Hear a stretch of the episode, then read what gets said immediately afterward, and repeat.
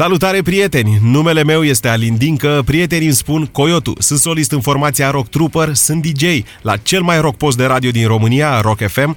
Sunt profesor de canto, sunt jurnalist, am realizat interviuri cu cei mai mari artiști ai lumii, Roger Waters, Iron Maiden, Bon Jovi, Judas Priest, Whitesnake, Deep Purple, Dream Theater, Sebastian Bach, Scorpios, Phil Anselmo, Guns N' Roses și mulți, mulți alții. Am fost în jurile unor concursuri muzicale de renume. Bat țara asta din lung în lat de douăzeci și șase de ani. Am cântat în toate cluburile posibile, i-am cunoscut pe toți organizatorii de evenimente, am cunoscut toate trupele și toți artiștii care au trecut prin peisajul muzical al României. M-am hotărât să pornesc un podcast, nu pot să fac singur acest lucru, așa că am apelat la Gabriel Năstase, un psiholog clinician în Fundația FARA, tutore pentru cursurile de psihopatologie, bazele teoretice ale evaluării psihologice și psihopedagogia deficienților mentali în cadrul Facultății Spiru Haret, un bun prieten, un profesionist care să ne explice exact și partea psihologică a lucrurilor. Vă vom prezenta realitatea în stare pură, aici, la Rădăcini de lume.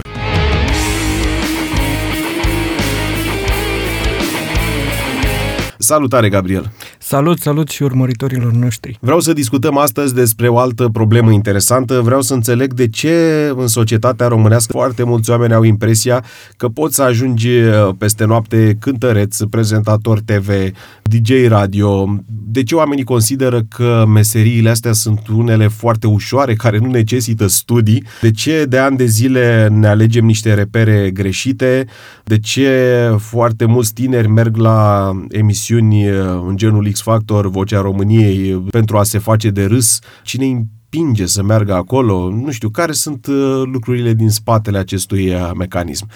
Gabriel, este foarte clar că de foarte mulți ani avem niște repere total greșite. Îmi aduc aminte când eram eu puștan, în momentul în care îți plăcea fotbalul, te uitai la Hagi.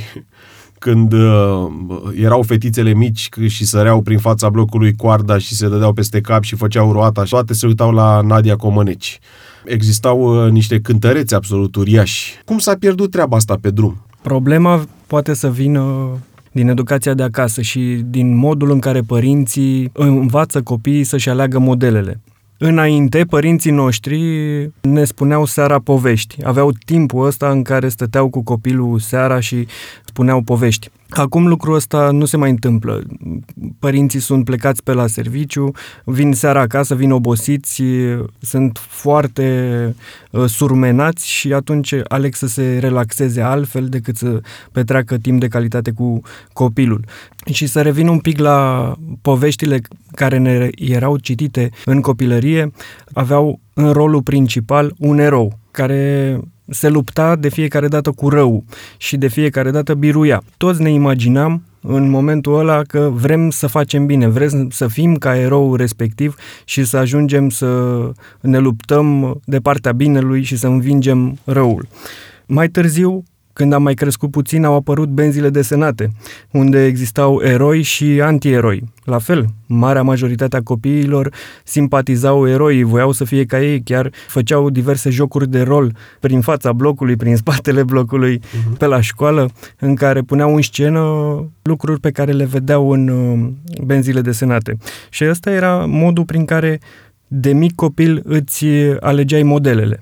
Acum, copiilor de când sunt mici li se pun tablete sau telefoane mobile în față în momentul în care părinții merg cu ei la un restaurant, de frică să nu apară diverse comportamente nedorite și nu mai au parte de timpul ăla de calitate de care noi, din fericire, aveam parte atunci. Nu mai au modelele pe care le aveam noi, acestea s-au distrus în timp. Pe măsură ce cresc, sunt bombardați cu informații din toate părțile. Ce se promovează intens acum este vulgaritate, se pune foarte mult accentul pe bani, totul se învârte în jurul banilor, cum să faci cât mai mulți bani, cum să atragi cât mai mulți followers și tot așa. Foarte mulți copii din generația mea, nu toți, bineînțeles, dar foarte mulți copii au fost crescuți de părinți și de bunici. În momentul în care părinții nu erau acasă, veneau bunicii sau copiii erau duși la bunici. S-au intersectat două generații. Stau și mă întreb dacă educația noastră ar fi fost aceeași dacă n-am fi avut parte și de bunici. Să știi că și în ziua de azi sunt foarte mulți bunici care ajută familiile în creșterea copilului. Din experiența mea, în schimb, am observat un lucru. În momentul în care copilul este dus la bunici, ei au tendința să-l lase foarte liber și să-i facă lucrurile cât mai pe placul lui, să-i facă toate poftele dacă s-ar putea, și când se întorc acasă apar diverse reacții de protest la adresa părinților. Reacții care... adverse. Exact, reacții adverse.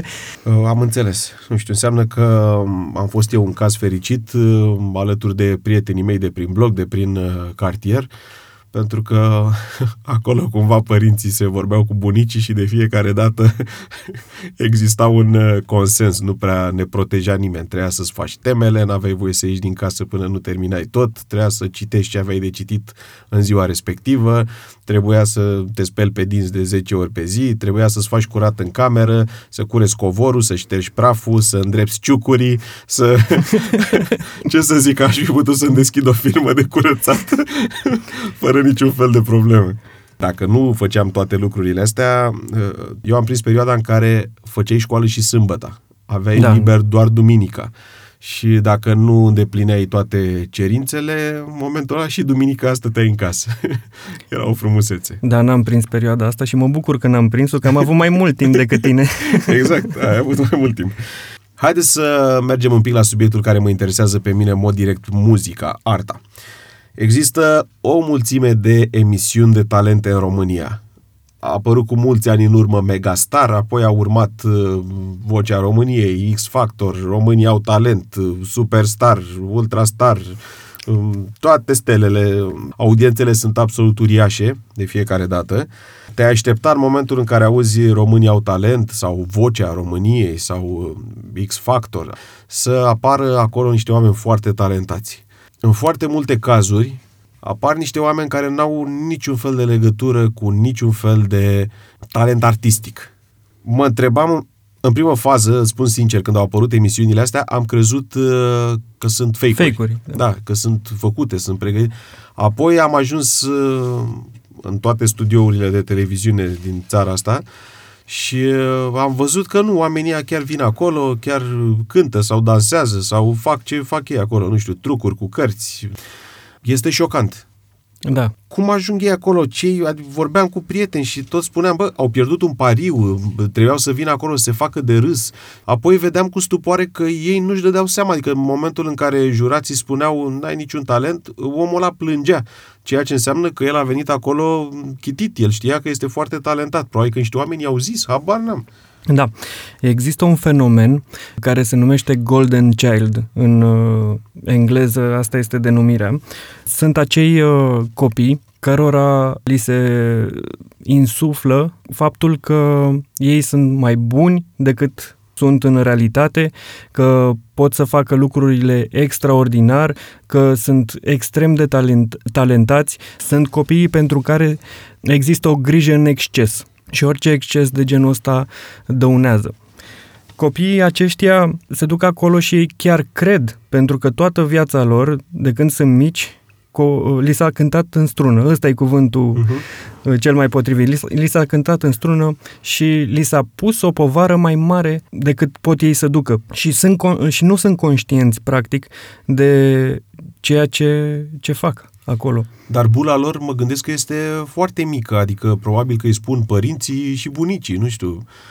Părinții, bunicii, dar de cele mai multe ori copilul vrea să atragă atenția sau să mulțumească părintele. Deci părintele, practic, e universul copilului. În primii trei ani de viață, universul copilului este mama, în special. Pe măsură ce crește, apare tatăl. Mai apar prin peisaj bunici și alte rude. Pot fi alte rude care cresc copiii. Într-o familie de genul ăsta, copiii sunt văzuți ca ceva extraordinar de special, cu o menire aparte și toată viața sunt învățați că ei pot mai mult. Nu există eșec pentru ei. În momentul în care au diverse eșecuri, sunt aprig certați de către părinți. Copiii ăștia, probabil că îi știi și tu, sunt cei care iau numai note de zece, care sunt cuminți, sunt rușinoși, sunt deosebit de politicoși Probabil că ai avut, ai avut și tu genul ăsta de copil prin clasă. Eu cu siguranță am avut și de obicei acești copii sunt invidiați și chiar marginalizați de către ceilalți. Pentru că și profesorii, culmea, le hrănesc acest cult. Practic e un cult al personalității. Exact. Vreau să-ți dau două exemple legate de ce ai spus tu. Exemplul unu, am avut elevi care luau nota nouă și realmente plângeau, spuneau că or să fie certați acasă, era o tragedie națională, ce să spun, dar omul era sincer, adică plângea și el, nu era speriat doar de părinți, era nemulțumit pentru că era obișnuit să ia doar zece. Și al doilea exemplu, am văzut și mi-a rămas în cap, m-a marcat lucrul ăla, a fost șocant, la o ediție, nu știu, X-Factor, Vocea României, nu contează, a venit o tânără, o numeau ei Barbie de România, absolut teribil să primești apelativul ăsta, dar așa îi spunea chiar mama ei. A ajuns pe scenă în patine cu rotile, era, ce să spun, cascadorii râsului ce se întâmpla acolo, apoi a început să cânte. Nu cânta nimic, cred că a fost primul moment din viața ei în care și-a dat seama că nu cântă nimic și a simulat un leșin. Sunt două cazuri total diferite. Un copil realmente este bun la ceva și este talentat, părinții îl împing și mai sus și mai sus și mai sus, el la un moment dat ajunge la un, la un nivel maxim pentru momentul ăla și uite, cade în depresie și plânge și așa mai departe. Și altul n-are niciun talent, dar părinții îl împing la fel. Bun, aici unde mai e problema? Nu știu, nu... Problema este la părinte aici. Părinții în cazul ăsta pot să fie de trei feluri. Pot să fie părinți realiști. Avem părinții realiști care știu exact care sunt limitele copilului și nu îi expun la o situație de genul ăsta. Avem părinții simpli, sunt subiectivi cu copiii lor și mai avem părinții narcisiști care consideră despre copiii lor că sunt o extensie a propriului ego. Și atunci ei sunt uh, responsabili pentru ceea ce au creat și copilul trebuie să le ducă mai departe moștenirea. Știi că în Statele Unite uh, există un concurs de Miss pentru fetițe de patru-cinci ani. Sunt foarte, foarte mici. Mamele investesc mii de dolari să le ducă la solar, să le machieze, să le îmbrace. Sunt concursuri pe tot teritoriul Statelor Unite. Era o emisiune la un moment dat la T V. Am urmărit uh, vreo două episoade, absolut șocat pentru că nu-mi venea să cred, am crezut că sunt făcături, dar am căutat pe internet și realmente concursurile alea există, au niște premii în bani destul de mari și părinții investesc foarte mult. În momentul în care pierdeau, era o dezamăgire teribilă pe părinți, dintr-o dată nu mai tratau ca pe o prințesă, o tratau ca pe o, o persoană care uh, a eșuat. Avea patru ani, ce să știe fetița aia? Urci pe scenă un copil de patru ani, ce să... Ce vrei acum? Coreografie de Cirque du Soleil? Ce să facă? Era eșecul părintelui acolo. Ei voiau să atingă gloria prin copil. Voiau să obțină acea satisfacție. Părinții ăștia le plasează copiilor așteptări mai mari decât aceștia pot duce. Și încurajează să facă lucrul ăsta. Din punctul meu de vedere, astfel de emisiuni n-ar trebui să existe. Ar trebui cineva, undeva, un for să se autosesizeze și să interzică genul ăsta de emisiuni. Pentru că poate să aducă foarte multe efecte negative pe termen lung. Copilul respectiv care a trecut printr-un eșec de genul ăsta, mai ales prin faptul că el de-a lungul timpului a fost super lăudat, hiper lăudat, a fost centrul pământului, a fost făcut să creadă de fapt că e centrul pământului, este foarte, foarte fragil la critică. Poate să-l dărâme, să-l dărâme definitiv, poate chiar să ajungă la acte extreme, cum ar fi suicidul. Și sunt câteva cazuri de copii și adulți care s-au sinucis în urma unor talent show-uri în care au ieșuat. Sunt chiar în două mii nouăsprezece treizeci și nouă de astfel de cazuri. Wow. La nivel global. Wow. Atenție, să înțeleagă toată lumea exact. Noi nu vorbim aici despre faptul că nu ar trebui să existe un show de talente. Ar trebui să existe, însă pentru oameni care realmente au un talent. Nu vreau acum să mă duc și în direcția concursului de Miss cu fetițe de patru ani. Emisiunea aia chiar n-ar trebui să existe și n-ar trebui să existe nici concursul. Nu numai că fetițele alea or să fie traumatizate pe viață, Dar mă gândesc că există și oameni care, urmărind emisiunile alea, rămân cu niște frustrări, pentru că poate se gândesc că, ia uite mă, fetița aia de patru ani se duce, nu știu care stat, la un concurs de Miss și a mea, ia uite, are patru ani și nici nu știe să vorbească cum trebuie. Și în momentul ăla începi să pui tu o presiune inutilă pe copilul tău doar pentru că ai văzut ceva la te ve. Da, bineînțeles. Poate să existe și genul ăsta de efect și atunci unii părinți ar tinde să forțeze și să ajungă în astfel de emisiuni și a, să revin un pic la ce spuneam mai devreme, ei pot fi acei părinți simpli care n-au bagaj de cunoștințe vast și care își doresc tot ce e mai bun pentru copilul lor sau care doresc ca cel mic să aibă ceea ce n-a putut să obțină el în timpul vieții. Aici revenim la ce discutam în începutul emisiunii, repere greșite, repere pe care de data asta le au părinții. În momentul în care ei uh, sunt fanii unor uh, artiști mediocri, care cumva sunt uh, împinși de mass media în față pentru rating și pentru a distra o anumită categorie de oameni, probabil că în momentul ăla au și impresia că puștii lor sunt talentați, pentru că îi compară cu niște nulități. Haideți să fim uh, serioși. Da, practic se promovează și se promovează foarte intens non-valorile. Și nu e o chestie întâlnită numai în România. Uh-huh. Lucrul ăsta se întâmplă și în afară. Țin minte că în urmă cu vreo douăzeci de ani, cred că a apărut la noi acel trend al asistentelor te ve. Și de asemenea mi-aduc aminte că s-a făcut un sondaj atunci între liceeni și erau întrebați care este modelul lor. Foarte multe fete, majoritatea, au spus că vor să devină asistente te ve, iar băieței voiau să fie Gigi Becali și Bănel Nicoliță. Îmi aduc aminte exact. Da, aici și media are o vină foarte, foarte mare. Pentru că au promovat persoanele astea, le-au promovat intens. Peste tot, pe orice canal dădeai, apărea unul dintre uh-huh. aceste personaje, după care au apărut foarte multe, au apărut din ce în ce mai multe. Chiar și acum, ieri, am, am intrat pe un site și am văzut acolo vedeta, nu știu care, nici nu mai țin minte numele, dar nu știam despre ea, de unde și cum a ajuns da, vedeta. Da, toți, toți sunt vedete în România. Da, da, da. Se promovează vedetele, cu ghilimelele de rigoare, cu o lejeritate extra extraordinar de mare. Cum e și în cazul Vulpita. Că da, exact, au fost episoade. Da.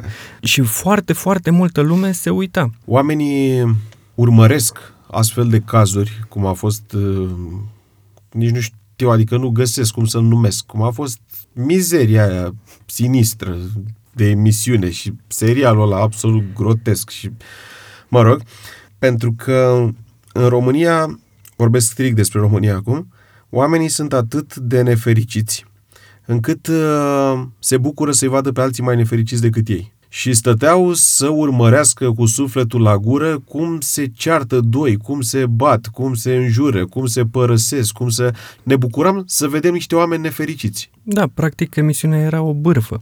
Exact. O, era o bârfă. Fix da. O bârfă în văzul lumii, în văzul tuturor. Exact, dar și o bârfă în care erau folosiți doi oameni... Erau doi oameni simpli de la țară care aveau anumite probleme. Noi am fost învățați, practic, da. Să ne uităm la vecinul, să vedem ce face. Gândește-te câți oameni se uită pe vizor dacă se aud niște zgomote da, pe da. Scară. Da, da. Au fost transmise, vezi? Toate mizerile astea se duc prin a de ne cumva. Tot ce a fost mai rău se duce mai departe. Descoperim o grămadă de lucruri noi, vizităm alte țări, vedem alți oameni, intrăm în contact cu alte culturi, dar cumva avem noi, nu știu, borcanul ăla cu zacuscă, cu mucegai deasupra, ascultatul cu borcanul la perete. Avem, au rămas, au rămas câteva... Să știi că eu am văzut treaba asta și în filmele din fostul bloc sovietic. Am văzut aceleași borcane, aceleași gratii la geam. Sunt convins. Acolo cred că borcanele erau și mai mari. Cred că acolo... Dar hai că am deviat un pic. Vreau să vorbim tot despre, despre tinerii ăștia. Cum sunt ei afectați pe termen lung? Pentru că, după cum spuneam, părinții sau prietenii sau, nu știu, partenerii îi trimit acolo, pe o scenă, ajung să se facă de râs în fața unei țări întregi. Acum, existând internetul, dacă devii viral, nu ajungi celebru pentru prostia ta doar în România, te văd și alții de afară, milioane de vizualizări, te știe lumea pe stradă, ți se pune o poreclă care te va urmări pentru totdeauna. Nu știu, mai poți să rămâi om? Este foarte greu după ce ai avut o experiență de genul ăsta să rămâi intact, intact psihic în primul și în primul rând. Gândește-te ce înseamnă pentru un copil să apară în fața unei scene și să-i se spună brusc că nu e bun și că ceea ce, fa- ce face este prost. Iar copiii ăștia, dacă toată viața lor au auzit, wow, ce copil cu minte, ce copil exemplar, uh-huh. este bun în toate, este bun la toate, sunt extrem de dărâmați. În primul și în primul rând sunt se simt foarte, foarte umiliți. E o umilință pe care n-ai cum să-ți o închipui. E imposibil. Apoi, că tot vorbeam data trecută de hate, și pe internet o să apară valul de hate, uh-huh. care la fel o să-l dărâme, pentru că el toată viața a fost obișnuit să audă numai laude. Mai intervine rușinea. E posibil să se izoleze din cauza rușinii, să nu mai vrea să mai iasă din casă. Apare apoi o stimă de sine scăzută, iarăși senzație de inutilitate și vinovăție. N-a fost în stare să-i satisfacă uh-huh. pe părinții care i-au promovat până atunci, care, care au investit în ei. Sunt inutili, practic, pentru societatea asta. Cel puțin așa se simt ei în interior. Pot să aibă insomnie. Insomnie cauzată de gândurile ruminative, iar gândurile ruminative sunt acele gânduri pe care le avem cu toții în momentul în care stăm, nu facem absolut nimic uh-huh, și ne apar uh-huh. gânduri. N-am, am uitat parcă ușa deschisă, uh-huh. nu știu dacă am închis gazele, știi că lucrurile astea sunt... Da, exact, sunt destul de comune, dar la copii e posibil să se trezească din coșmaruri, că pot să aibă coșmaruri și ap- apoi să apară genul ăsta de gânduri ruminative, la care să se gândească non-stop și să nu mai poată să doarmă.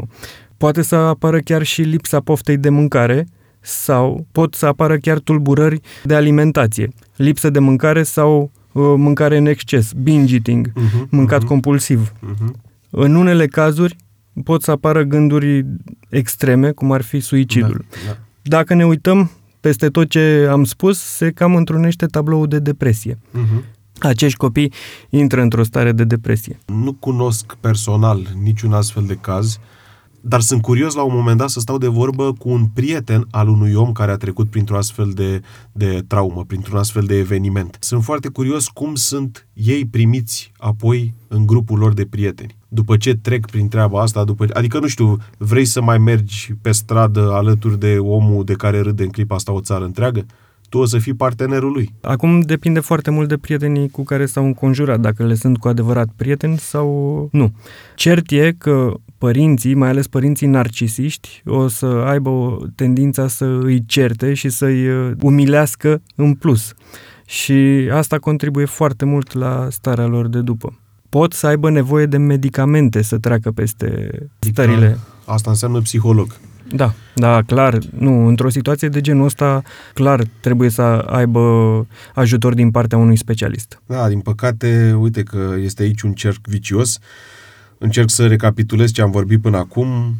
Părinți care n-au o educație foarte solidă, care au niște repere total greșite, le transmit mai departe copiilor, le bagă în cap că sunt foarte frumoși, foarte deștepți, buni la toate, știu să cânte, să danseze, să, ce să zic, sunt entertainerii perfecți, îi duc apoi pe o scenă, în lume, pentru prima oară, se fac de râs în fața unui grup absolut uriaș de persoane și șocul este teribil. Valurile de hate care urmează, valurile de rușine și de umilință sunt uh, imposibil de înțeles pentru noi. Ca să nu se ajungă aici, cum ar trebui să-și evalueze un părinte copilul? Ce ar trebui să facă pentru a nu le expune unor astfel de situații? Depinde foarte mult de părinte. Dacă avem de-a face cu părinți narcisiști, aceia nu pot fi convinși cu oricât de multe argumente ai aduce, pentru că ei, practic, au o tulburare de personalitate și li se pare că tot ceea ce fac, fac bine, că așa ar trebui să facă.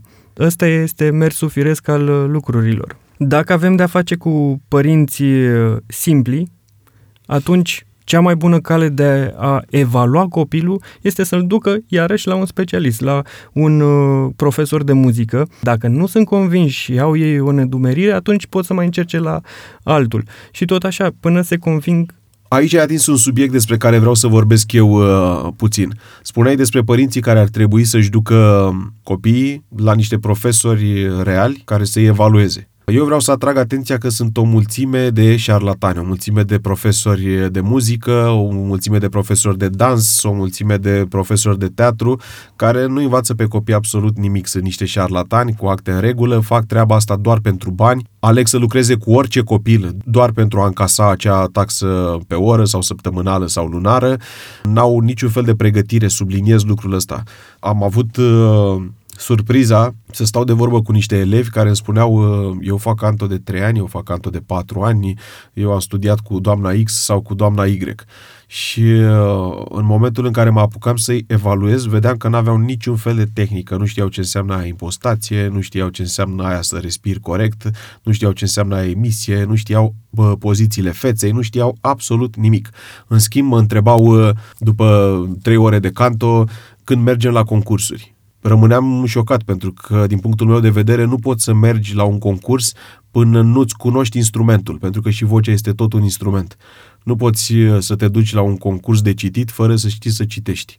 Prin urmare, nu vă duceți după cel mai frumos site, nu vă duceți după cel mai mic preț, interesați-vă foarte bine, discutați cu oameni care au legătură cu acel subiect, cu dansul, cu muzica și așa mai departe și uh, alegeți locul potrivit, pentru că altfel o să fiți induși în eroare și la rândul vostru vă veți induce în eroare copiii. Un alt lucru important este acela că durează ani de zile să te pregătești cu adevărat pentru un moment uh, serios. Sunt ani de zile de muncă. Nimic nu se întâmplă peste noapte. Foarte adevărat. Și chiar aici vreau să punctez și eu că toate reality show-urile astea, talent show-urile astea, denaturează puțin realitatea. Ei pun accentul pe succes și niciodată pe orele petrecute în spatele actului artistic. Tu cred că poți să ne dai un exemplu foarte bun de câte ore de muncă ai depus ca să ajungi unde ești acum, la nivelul la care ești acum. Și toate vedetele, în adevăratul sens al cuvântului, au avut sute de ore, mii de ore de muncă. Chiar stăteam de vorbă prin două mii trei, cred, cu Virgil Donati, cu unul dintre cei mai importanți toboșari ai lumii și l-am întrebat cât studiază el într-o zi, nu atunci când se află în turneu sau în studio, cât studiază el într-o zi normală. Și a spus uh, între opt și zece ore. Normal că l-am întrebat de ce face lucrul ăsta, pentru că, repet, este unul dintre cei mai buni toboșari ai lumii. Și mi-a spus, uh, mi-a spus în orice zi poate să apară unul mai bun decât mine. Da, dar omul ăla, care se află la un nivel colosal și a cântat cu cei mai mari artiști ai lumii, omul ăla repetă, hai să spunem, opt ore pe zi. Asta ar trebui să ne dea de gândit în momentul în care vrem să devenim artiști. Exact. Da, uite, eu am făcut opt ani de pictură și la pictură profesorul nostru ne spunea întotdeauna ai nevoie de unu la sută talent și nouăzeci și nouă la sută transpirație. Eu atunci, la vârsta aia, am zis, ce vine bătrânul ăsta să ne spună nouă lucrurile astea, dar în timp mi-am dat seama că, de fapt, este extrem de adevărat, chiar dacă sună clișeu, dar este extrem de adevărat. Degeaba ai talent dacă nu muncești. Se pierde, se duce. Poți să n-ai talent și să muncești foarte mult, să ajungi la un anumit nivel. Se poate și asta. Da. Oricum este foarte important să țineți cont de acest lucru. Trebuie foarte multă muncă și nimic nu se întâmplă peste noapte.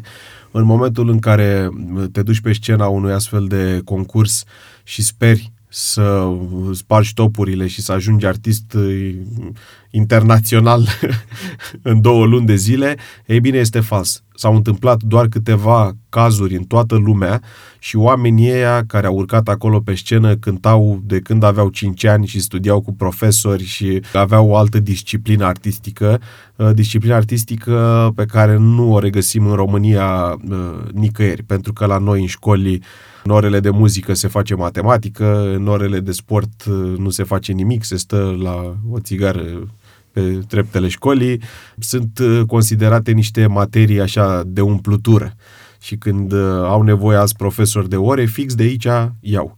Însă, după niște anișori, putem să vedem exact cam cât de tare afectează lipsa sportului și lipsa muzicii în dezvoltarea noastră. În momentul în care îți dorești ceva în viață, trebuie să fii pregătit să muncești. Trebuie să fii pregătit să ai eșecuri, trebuie să fii pregătit să și greșești uneori, trebuie să fii pregătit pentru absolut orice. Însă, muncind, de la o zi la alta o să fii tot mai bun, de la un meci la altul, de la un concert la altul, de la o apariție la alta. Nu există o altă, o altă soluție. Ce fel de oameni pot să ajungă tinerii care sunt împinși în uh, direcții spre care n-au niciun talent? Clar nu o să-și atingă visul care este de fapt visul părintelui. Nu vor atinge scopul cu care au fost investiți de părinte. Asta e clar. Vor ajunge, din păcate, niște persoane care vor încerca în permanență să-i satisfacă pe ceilalți. Vor avea o stimă de sine scăzută, tocmai din cauza eșecului. Vor renunța la idealurile lor pentru că nu le vor putea atinge, pentru că li s-a pus în spate mult mai mult decât puteau să ducă. Vor fi fragili, foarte, foarte ușor de doborât, cu orice fel de critică. Probabil că unii dintre ei vor avea uh, sindromul impostorului, vor considera că sunt niște impostori în viață, iar teama lor cea mai mare va fi că cineva la un moment dat îi va demasca. Unii dintre ei vor ajunge să abuzeze de alcool sau de droguri, iar alții vor alege calea extremă, și anume suicidul. Oare care este procentul celor care duc povestea asta mai departe asupra copiilor lor? Câți își dau seama prin ce au trecut și încearcă să nu facă același lucru copiilor și câți vin fix cu povestea eu o să-i ofer totul ca el să poată să facă ce n-am putut eu, deci că toți suntem la fel și toți trebuie să facem aceleași lucruri pe pământul ăsta? Este imposibil de determinat lucrul ăsta, mă gândesc. Dar uh, o parte dintre ei vor ajunge, uh, dacă vor avea norocul să întemeieze o familie, uh-huh. vor ajunge să facă fix ce au făcut părinții lor cu ei, pentru că ăsta a fost modelul și altceva nu știu, n-au alte metode prin care să-și crească copiii, iar alții vor lua drept antimodele comportamentul pe care l-au avut părinții asupra lor. Depinde foarte mult de copil și de mediul în care se dezvoltă. Pe lângă cel familial, contează foarte mult și prietenii care îi sunt alături. Țin minte că, iarăși mă întorc mereu în uh, copilărie, ne adunam uneori pe scara blocului foarte mulți copii și unii cântau, alții făceau niște piese de teatru, legam niște sfori între ușile din scara blocului, puneam pături, era un teatru realmente și părinții veneau. Unii stăteau cu noi acolo, urmăreau piesa de teatru, ascultau ce se cânta, nu au ezitat niciodată să spună când ceva nu era bun. Ne întristam atunci pe moment, știi, că pregătise și o piesă în capul tău, deși ai dat-o de două ori acolo, ai repetat și după aceea vrei să fii Bon Jovi. Și oamenii veneau deschiși, sinceri, fără niciun fel de răutate și ziceau, bă, nu prea, adică... nu prea e bine. Uite, mai bine încearcă-o pe aia. Mi-aduc aminte chestia asta. Și începeau ei să scânte, mă rog, se, se schimba totul. Dar la finalul zilei nu era nimeni supărat pe nimeni. Adică niciunul dintre copii nu mergea să doarmă trist pentru că domnul Gheorghe i-a spus astăzi n-ai cântat foarte bine. Din contră, după ce a cântat și domnul Gheorghe un pic, așa eram dintr-o dată prieteni cu toții, se creau altfel de atmosferă. Și iarăși ajung. Lucrurile s-au pierdut cumva pe drum, odată cu reperele. Și noi făceam treaba asta în scara blocului, la fel cu părinții, uh-huh. după Best Street Boys dansam. Și la fel veneau părinții și ne spuneau. Da, și aici aș vrea să punctez ceva. Cea mai importantă este calea de mijloc. Un părinte nu trebuie să meargă în extrema aia în care să-l laude pentru absolut orice, uh-huh. dar nu trebuie, nu trebuie să meargă nici în extrema în care să-l critice pentru absolut orice, pentru că orice extremă este dăunătoare. Trebuie un echilibru. Eu am făcut uh, școala de muzică, acolo m-au trimis uh, părinții încă de la șase ani, pentru că și fratele meu făcuse aceeași școală și atunci au zis trebuie să meargă pe urmele lui Aurelian, elev eminent, olimpic, zece pe linie. Mă rog, nu s-a pus problema la mine să merg nici la olimpiade, nici să am zece pe linie. Nu pot să nu râd când îmi aduc aminte de începuturile mele în școală. Puneam pariuri cu tata mereu și îi spuneam când o să mă duc la școală, eu să am numai zece, o să vezi. Și după prima zi de școală, când am văzut despre ce este vorba, m-am răzgândit. Ce să zic? Am pierdut pariul. am recunoscut din prima zi. Mi-am dat seama ce o să urmeze acolo.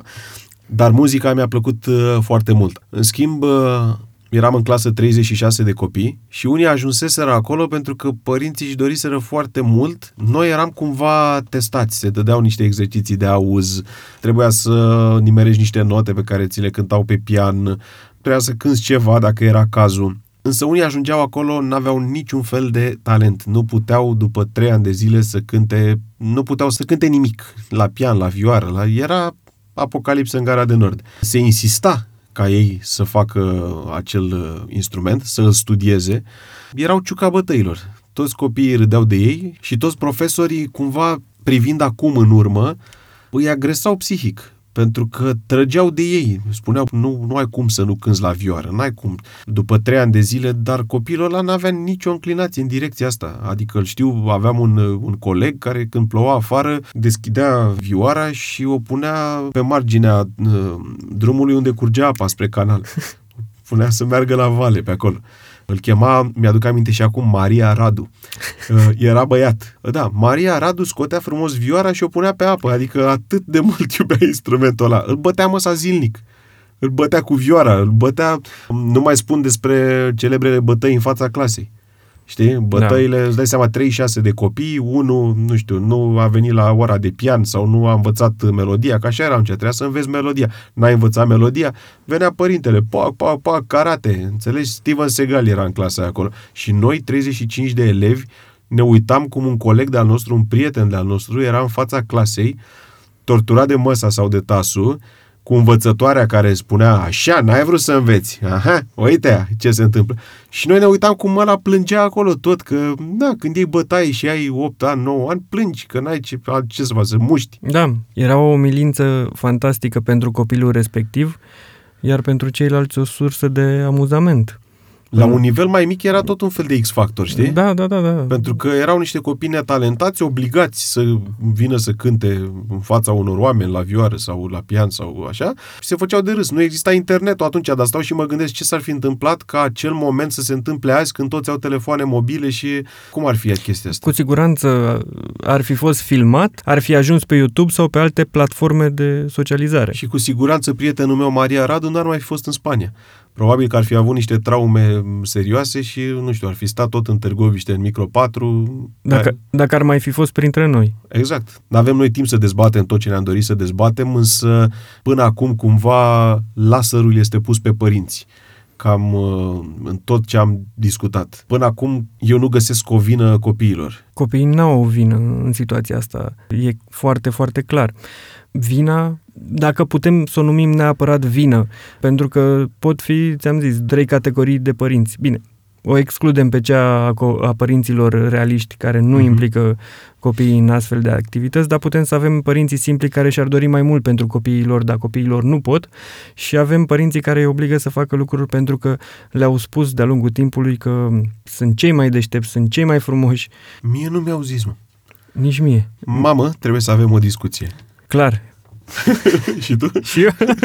Vorbește tu cu maică, și eu cu maică ta. O să fie mai simplu, că altfel cine știe la ce se ajunge. Maica mea nu prea te bate, dar se uită urât pe tine și în momentul ăla îți uiți ideile. Eu m-am lovit toată viața de vorba asta. Brânză bună în burduf de câine. Oh, da. Oh, da. Am tone de brânză bună în mine.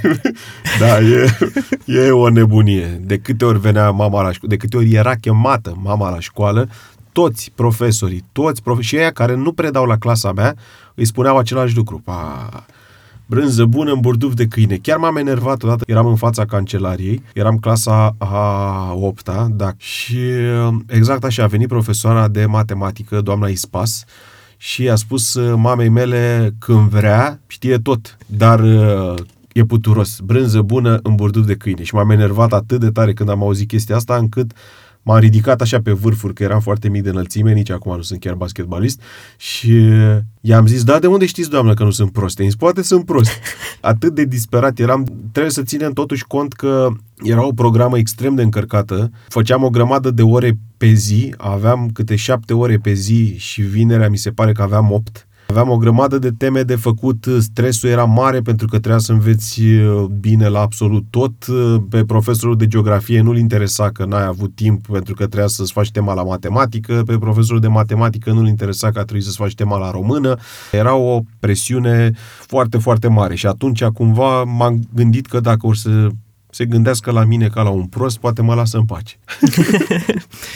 Tu ai avut puterea să recunoști treaba asta, eu n-aș fi avut. Atât eu aveam dis- orgoliu.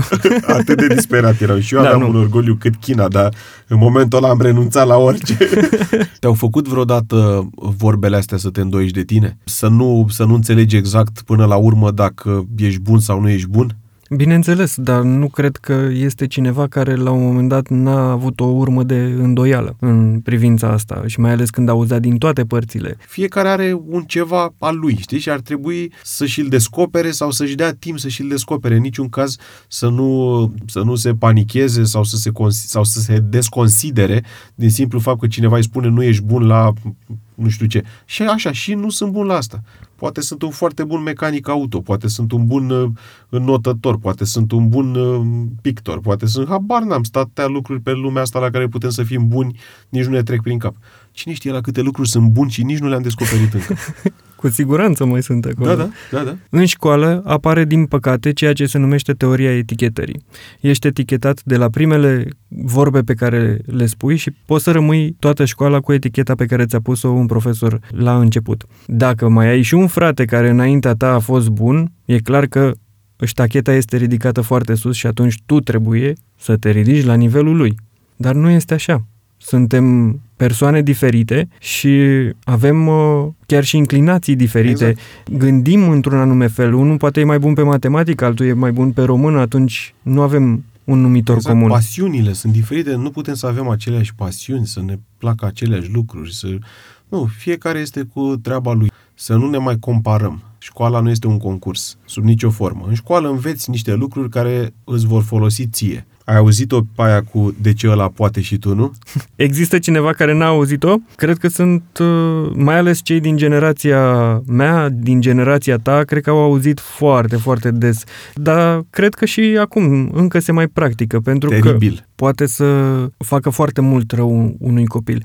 Pentru că unii pot să aibă o stimă de sine scăzută, foarte scăzută, din cauza asta. Și să se gândească în permanență că întotdeauna e cineva mai bun ca el și atunci să nu aibă curajul să se avânte în anumite situații, să nu meargă la diverse interviuri pentru angajare, tocmai din frica asta. Pentru că altul e mai bun decât el și el n-are oricum nicio șansă. Se poate înrădăcina foarte, foarte adânc în uh, psihicul adultului chestia asta, pentru că deja vorbim despre persoanele care au pățit asta în copilărie foarte des. Uh-huh. Pe de cealaltă parte, poate să fie și cazul meu sau cazul tău, cum am înțeles mai devreme. Noi suntem un caz fericit. Pe mine, de exemplu, mă enerva atât de tare încât voiam să le demonstrez că nu e așa. Dar nu funcționează pentru toți. Eu le-am demonstrat că ăia, într-adevăr, luau note mai mari. Dacă eu n-am... Și eu le-am demonstrat treaba asta. Cumva n-am fost niciodată gelos pe elevii care luau note mai mari.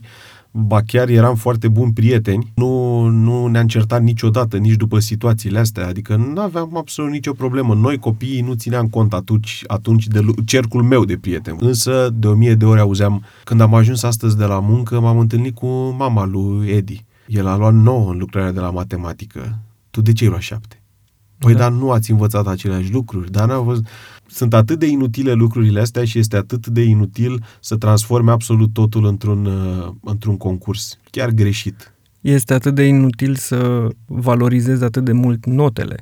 Da. Notele sunt extrem de subiective. Eu, ajungând profesor, mi-am dat seama cât de subiectiv e sistemul de evaluare al copilului, al studentului. Exact. Un elev poate să aibă cunoștințe foarte, foarte ridicate, însă să le exprime mai greu pentru că are trac, pentru că are niște emoții, iar altul poate să fi învățat doar atunci ceva, ca să fure o notă, cum spunem noi, și să vină să vorbească cursiv, frumos, dezvolt și dintr-o dată ți se pare că ăsta este mult mai bun. Dar aici iarăși atingem o altă problemă, știi, calitatea profesorului.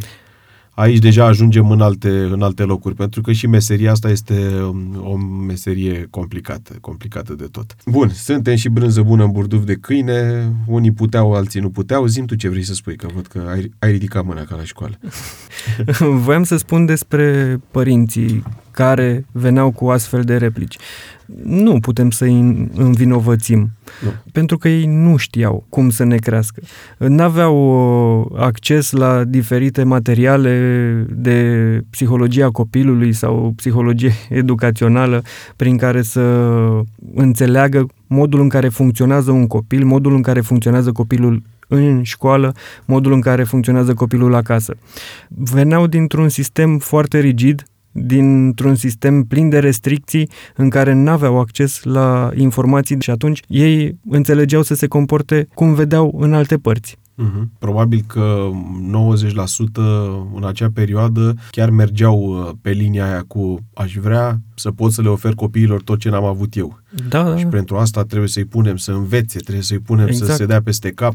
Atenție, în perioada noastră, deși nu pare, a fost dus la un level o sută. Pentru că atunci părinții își doreau lucruri pentru tine și te puneau să înveți și te chinuiau și nu te lăsau afară și nu te lăsau să vezi alea zece minute de desene animate care erau difuzate pe te ve, nu exista internet. Însă în ziua de astăzi, având acces la o grămadă de lucruri, părinții, după ce termină copilul școala, îl duc la ora de engleză, îl duc la not, îl duc la tenis, îl duc la nu știu ce, copilul ăla ajunge seara, nici nu înțeleg ce mai înțelege el din viața lui, copiii aia muncesc mai mult decât muncim noi. Mă bucur că ai atins subiectul ăsta pentru că sunt foarte mulți părinți care implică copiii din anumite motive în foarte, foarte multe activități. Unul dintre cel mai întâlnit motiv pe care l-am văzut eu de-a lungul timpului este lipsa de timp a părinților. Mm-hmm. N-au timp să vină să ia de la școală și atunci îi lasă la after school, după care tot în școală se organizează niște cursuri de karate, după care basket